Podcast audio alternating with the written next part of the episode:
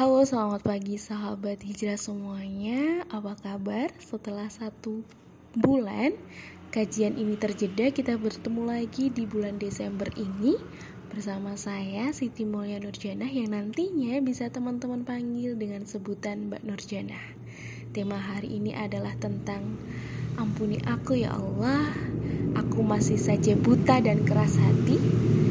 Sebelumnya mohon maaf kalau nanti suara Mbak itu sedikit sumbang karena memang sedang tidak enak tenggorokan. Jadi pasca flu dan batuk, sekarang masih ada sedikit gangguan di tenggorokan.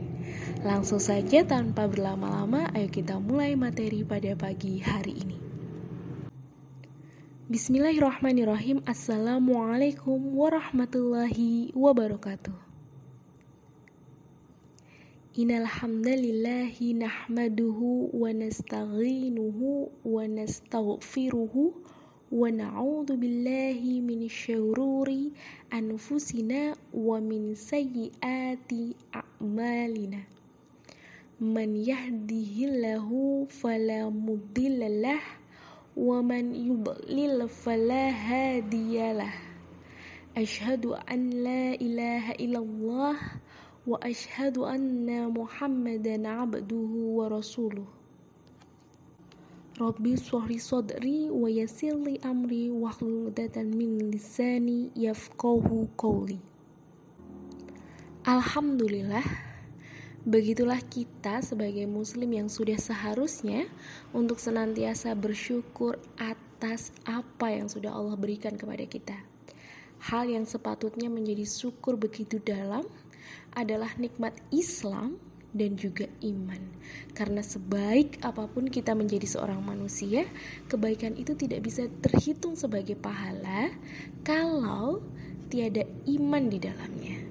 Saat kita telah beriman dengan mengucapkan syahadat, maka sejak saat itulah setiap perbuatan kita bisa dihitung sebagai pahala atau justru dosa.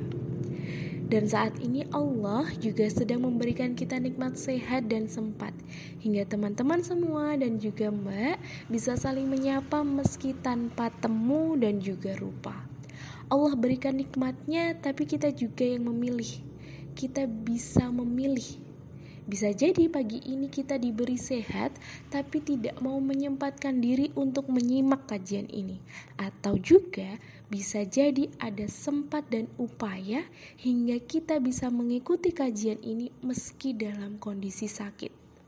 Masya Allah, semoga niat dan upaya teman-teman ini terhitung sebagai pahala.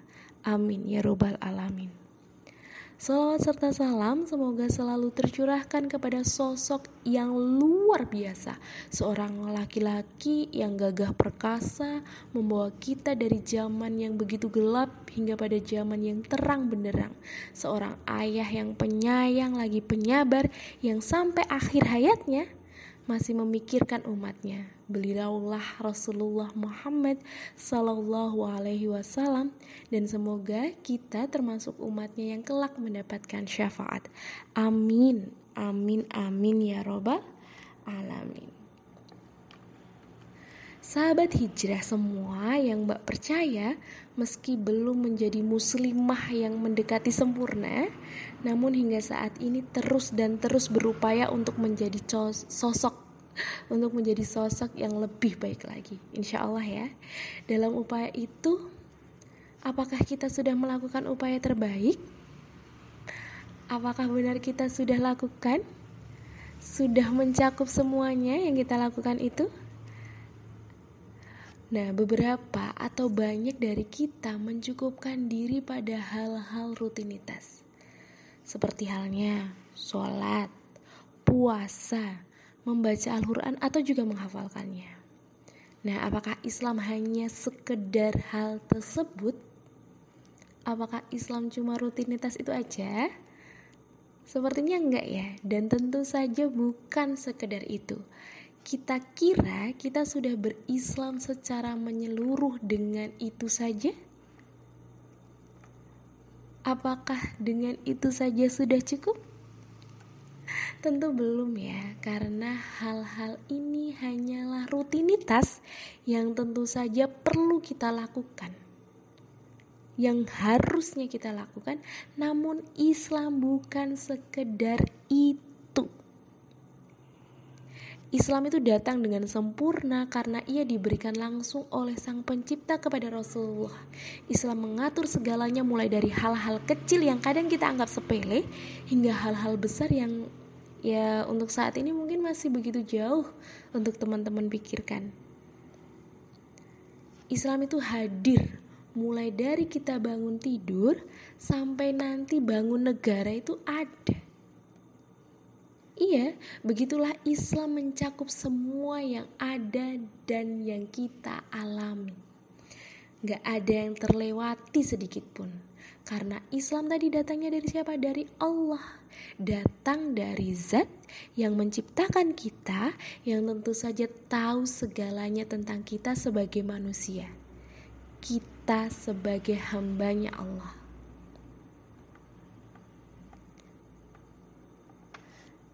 Islam ini kepada siapa sih diturunkan agar kemudian didakwahkan kepada setiap manusia? Jawabannya tentu Rasulullah Muhammad Sallallahu Alaihi Wasallam. Beliaulah yang menjadi teladan kita. Teladan kita sesungguhnya itu ya Rasulullah.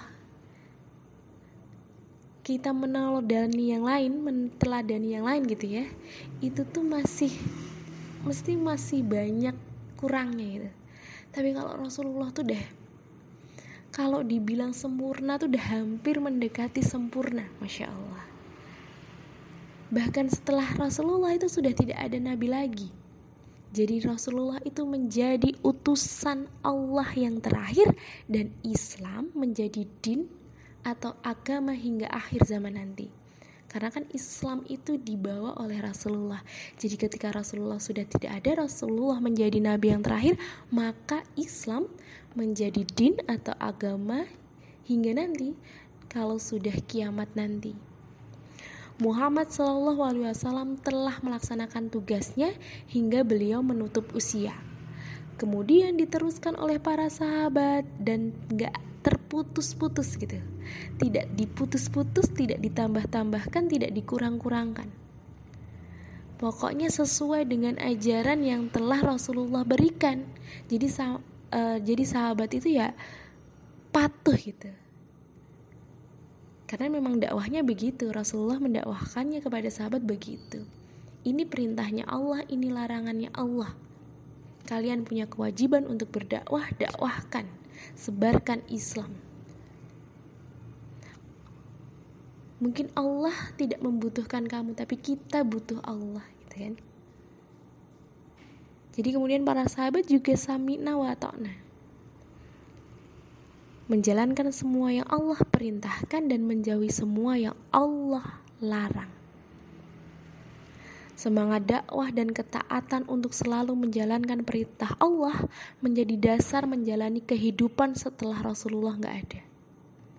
Semua muslim saat itu terus berlomba-lomba menjadi seorang hamba yang taat, menjalankan seluruh perintahnya dan menjauhi seluruh larangannya tanpa tapi, tanpa pilih-pilih. Wah yang ini enak ya Allah tak ambil. Wah yang ini susah ya Allah nggak tak ambil. Nggak ada kayak gitu, nggak ada. Saking taatnya, bahkan saat Rasulullah masih ada tuh, jadi ada kisah. Waktu itu Homer belum diharamkan. Terus diturunkan perintah bahwa Homer itu haram. Wah, langsung tanpa babi bu babi bu semuanya langsung melaksanakan. Homer haram, maka tidak ada yang minum lagi. Bahkan kendi-kendi yang masih ada isinya, isi Homer semua dipecahkan. Nggak boleh. Udah, ini haram. Ya sudah, maka semua itu dilakukan, dilaksanakan. Tanpa tapi, tanpa milih-milih. Sebegitunya, benar-benar bahwa saat itu muslim yang beriman dan berislam akan berupaya menjalankan seluruh perintah dan menjauhi seluruh larangannya Allah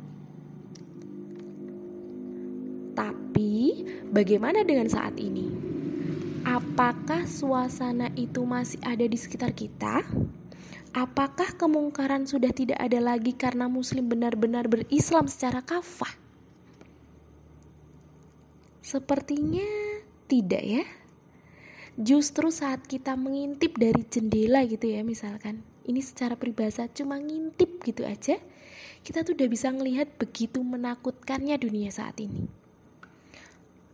Opo meneh, apalagi pas kita membuka pintu terus mulai keluar rumah, mulai jalan-jalan. Gimana? Gak cuma menakutkan, tapi udah bisa melihat, uh, betapa hancurnya kehidupan di sekitar kita ini.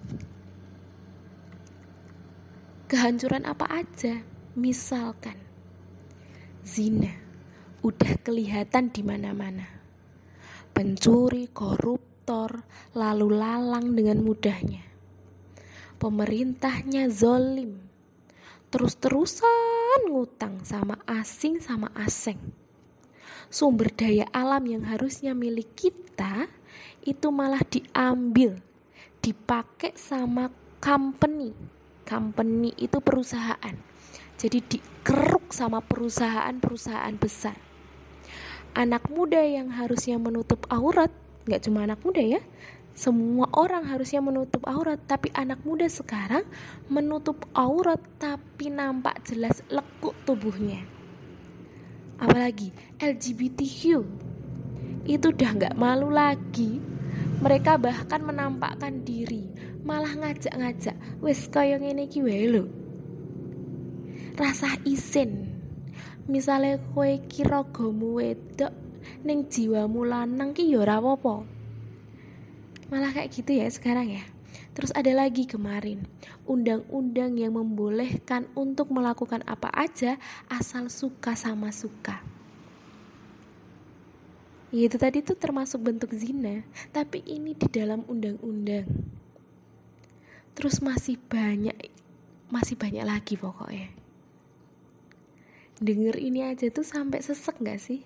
Baca ngurain tadi ngurai menguraikan gitu ya. Itu tuh udah Astagfirullahaladzim. Ya begitu kondisi saat ini. Terus kalau zaman dulu emang nggak ada mbak? Dulu ada. Mesti ada manusia yang nggak taat tuh mesti ada. Tapi negara itu tegas menyikapi dan mengatasinya dengan aturan yang sesuai yang Allah tetapkan. Ya kan? Karena memang dipimpin oleh orang yang taat kepada Allah. Negara juga taat kepada Allah. Jadi yang kayak gitu tuh nggak dibenarkan, nggak juga diizinkan. Nah, tapi ngerinya sudah kondisinya tadi kayak gitu. Sekarang ini kampanye sekulerisme menggerogoti kita sebagai generasi muda. Menggerogoti kita yang harapannya adalah sebagai generasi pelurus bangsa ya pokoknya dunia dunia. Agama agama. Dunia ya dunia. Agama ya agama. Jangan dibawa-bawa. Agama ya dipakainya pas sholat aja atau waktu puasa aja. Pas lagi bikin undang-undang itu ya jangan pakai agama. Pas lagi rapat atau sidang anggota parlemen ya jangan bawa ayat-ayat Al-Quran dan itu juga kita alami loh di lingkungan sekolah. Misalkan uh, pas lagi jadi pengibar bendera. Kalau lagi jadi pengibar bendera ya jangan inget-inget berkerudungnya harus menutup dada. Kan biar kelihatan seragam, jadi kerudungnya harus dimasukkan biar rapi.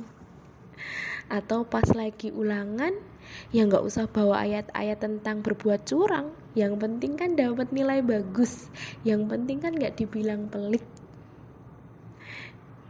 Ya nggak? Beneran ada yang kayak gitu nggak di sekolah? Ada ya. Nah itu juga termasuk bentuk sekularisme. Jangan dikira sekularisme itu tentang sesuatu yang besar enggak. Sesuatu yang kecil-kecil itu juga menggerogoti kita. Bahwa kita memisahkan hal-hal tersebut dengan agama dengan perintahnya Allah atau larangannya Allah ini contoh sekularisme yang biasa terjadi nah sekarang itu juga ada sekularisme berbasis agama loh maksudnya gimana mbak gitu. Banyak nih dari anak muda saat ini yang dikenalkan dengan rutinitas sejak dini, tapi justru malah fokus pada hal itu dan lupa untuk berurusan dengan umat. Misalkan, masuk sekolah hafid. Setelah hafal 30 juz, ya udah, cukup. Nggak mengamalkan, nggak mendakwah, nggak mendakwahkan. Hafalan ya hafalan, masalah Indonesia yang aturannya semakin sembrono ya bukan urusan. Jadi ada yang demikian juga. Maka sekuler itu sudah jalurnya itu sudah ke mana-mana gitu. Bahkan yang terlihat agamis sekalipun, beragama sekalipun, itu juga tetap dimasuki dengan ide-ide sekulerisme pokoknya jangan sampai orang itu menjalankan kehidupannya dengan dan sesuai dengan aturannya Allah karena kalau sudah sesuai wis pokoknya sempurna itu tuh mendekati sempurna Jadi ayo kita istighfar astagfirullahaladzim gitu. Semoga kita menjadi satu yang berupaya menghafalkan Al-Quran sebagai sarana untuk memahaminya, kemudian mengamalkan dan mendakwahkannya. Amin. Jadi bukan sekedar seni menghafalkan, tapi adalah menghafalkan, kemudian memahami, mengamalkan, dan juga mendakwahkannya. Begitulah Islam saat ini, begitu jauhnya, tapi kita masih merasa ya Islam memang seperti ini. Maksudnya seperti ini dalam tanda kutip ya. Jadi sungguh teman-teman, sekali lagi Islam bukan sekadar seperti ini. Tapi saking sudah dijauhkannya kita dari Islam yang menyeluruh, sampai akhirnya banyak dari kita yang nggak tahu bahwa Islam itu semenyeluruh itu. Gimana nih kalimatnya mbak Islam tuh ya semenyeluruh itu itu sampai kita tuh nggak tahu karena sudah saking jauhnya kita sudah balik sejak bertahun-tahun lalu tapi fikih wanita belum pernah kita baca sudah dewasa sejak bertahun-tahun lalu tapi fikih muamalah belum pernah kita simak sedikit pun Neng banyak dari kita yang sudah merasa bahwa kita itu sudah berislam dengan baik Padahal belum ada apa-apa. Astagfirullah. Jadi begitu jauhnya kita dari Islam. Saat seorang manusia telah beriman, maka konsekuensi dari iman adalah menjalaninya dengan kesungguhan hati, taat kepada perintah dan jauh dari segala larangan. Semuanya nggak boleh pilih-pilih. Ini hal yang bisa dilakukan sebetulnya, namun saat ini sangat-sangat terasa berat. Kenapa? Karena dalam sistem sekarang ini tidak mendukung akan hal itu. Allah larang kita untuk berbuat riba misalkan, namun sistem keuangan negara berputar dengan riba dan kita pun mencelok, mencelok di sana mau nggak mau. Ya kan? Allah juga larang untuk meminum homer, namun negara mengizinkan untuk menjualnya dan membelinya. Ya gimana coba?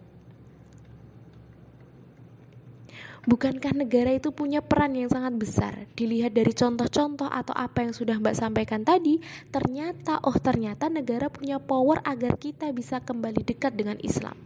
Seperti halnya saat para sahabat menggantikan Rasulullah menjadi pemimpin ketika beliau wafat. Dimulai dari Abu Bakar dan seterusnya, maka pengganti ini disebut sebagai seorang khalifah dan negaranya disebut sebagai khilafah. Sedikit gak familiar ya dengan kata khilafah? Padahal khilafah ini punya sejarah panjang hingga lebih dari 300 tahun dan runtuh pada tahun 1924. Belum lama kan? Karena masih di era 1900-an, tapi kita udah nggak tahu gitu. saat runtuh gitu ya bahkan saat runtuh itu wilayah khilafah ini tuh tercerai berai menjadi 50 negara bayangkan 50 negara itu kan berarti emang wilayahnya tuh luas banget. Pas bercerai berai aja jadi 50 negara. Namun apa kita belajar tentang itu? Enggak. Hal-hal ini telah disetting untuk jauh dari seorang muslim. Musuh-musuh Islam takut kalau mereka nggak bisa menguasai negara-negara berkembang karena mereka udah pinter dan mengatur negaranya dengan aturan Islam. Nggak bisa. Kalau orang sudah menerapkan Islam, kalau negara gitu ya, kalau negara sudah menerapkan Islam dalam sistemnya, itu tuh bisa menjadi negara yang kuat, kokoh, tidak bisa diterpa oleh badai gitu ya, atas izin Allah tentunya. Maka negara-negara besar adidaya nggak mau nggak mau kalau gitu. Nanti nggak ada yang bisa jadi budak nggak boleh. Maka kita tuh dijauhkan Padahal jika negara menerapkan Islam sebagai ideologi tidak ada lagi hutang berbunga kepada luar negeri, tidak ada lagi SDA yang dikuasai oleh asing dan asing, nggak ada lagi pemimpin yang dipesan kebijakannya. Jadi para bos itu udah nggak bisa menerapkan sistem kapitalisme agar mereka menjadi semakin kaya dan si miskin tetap menjadi budak. Itu udah nggak ada kayak gitu tuh. Kalau misalkan Islam diterapkan Begitulah peran negara. Negara punya andil dalam mengupayakan Islam yang kafah. Bila negara tidak mau menerapkan Islam, maka Muslim hanya akan terus gini-gini aja. Negara ada untuk rakyat dari rakyat dan kembali ke rakyat, tapi aturan itu hanya Allah yang Maha Taulah yang ngerti aturannya gimana, yang sudah menurunkan aturannya gitu. Gak ada yang sempurna selain apa yang sudah Allah sampaikan kepada manusia melalui Rasulullah Shallallahu Alaihi Wasallam. Masa kekhilafahan itu ada, berjaya begitu lama, melindungi bukan hanya muslim namun juga semua warganya. Karena warga di dalam daulah Islam atau negara Islam itu bukan hanya yang berislam namun juga yang tidak beriman yang tinggal di dalam wilayah daulah. Jadi begitulah khilafah ada untuk semua manusia bukan sekedar yang muslim namun juga terbuka untuk yang kafir ketika memang itu berada dalam wilayah kekhilafahan. Pokoknya semua yang ada di dalam wilayahnya dilindungi. Jangankan manusia, hewan pun dilindungi. Lalu sampai kapan nih kita mau gini-gini aja? Sampai kapan kita nggak mau belajar lagi merasa cukup dengan apa yang sudah dilakukan sekarang? Nggak mau berilmu, lalu bagaimana kita akan beramal sesuai dengan syariat Islam? Padahal setiap amal atau perbuatan yang kita lakukan harus ada dasar ilmunya. Tiada lagi urusan dunia atau akhirat yang kita pisah-pisahkan karena setiap amal harus ada ilmunya, harus diniatkan sebagai ibadah wujud dari menaati perintah dan menjauhi larangan Allah Subhanahu wa taala. Jadi sahabatku semuanya seperti yang telah tercantum dalam surat An-Nisa ayat 106. A'udzu billahi minasyaitonir rajim. Bismillahirrahmanirrahim. Wastaghfirillaha innallaha kana ghafurar rahima. Yang artinya dan mohonkanlah ampunan kepada Allah. Sungguh Allah Maha Pengampun, Maha Penyayang. Maka hari ini mari kita mengelus lembut pundak kiri kita dengan telapak tangan kanan kemudian istighfar dan katakan pada diri untuk menjadi manusia yang lebih baik. Membisikkan kepada diri sendiri untuk menjadi muslimah yang berislam secara kafah dan tidak menutup diri untuk menerima kebenaran. Ya Allah, ampunilah aku, ampuni aku dari kebutaan ataupun ketulianku ini. Ampunkanlah aku dari sikapku selama ini yang merasa cukup namun ternyata masih fakir akan ilmumu ya Allah. Ya Allah lembutkanlah hatiku ya Allah agar segala kebenaran yang datang padaku tidak kemudian tertampik karena kerasnya hatiku ini. Ya Allah hanya kepadamu aku meminta. Ya Allah mudahkanlah jalanku, ingatkan aku bila aku mengulangi lagi kesalahan yang sama. Ya Allah, Engkaulah yang maha mengetahui segalanya dan hanya kepadamu ya Allah aku memohon. Baiklah demikian teman-teman semua, cukup panjang ya. Nanti kita sambung dalam grup WA untuk tanya jawabnya. Demikian yang bisa Mbak sampaikan. Segala kebaikannya tentu datangnya dari Allah dan apa-apa yang salah hari ini, apa-apa yang kurang hari ini, apa-apa yang mungkin tidak berkenan yang Mbak sampaikan tadi tentu saja itu mutlak datangnya dari Mbak sendiri karena memang Mbak ini manusia tentu punya banyak sekali salah. Jadi Mbak mohon maaf ya kalau ada salah kata dan juga ada beberapa kalimat yang mungkin tidak bisa dipahami gitu. Nanti semoga bisa kita sambung di grup WhatsApp. Nanti silahkan teman-teman bisa bertanya ataupun berdiskusi. Mari kita saling mengingatkan diri bahwa um, kita masih gini-gini aja gitu ya. Baik sahabat semua, terima kasih Mbak Akhiri ya untuk rekamannya ini, untuk podcast podcastnya ini. Subhanakallahumma wa bihamdika asyhadu an la ilaha illa anta astaghfiruka wa atubu. Terima kasih semuanya. Assalamualaikum warahmatullahi wabarakatuh.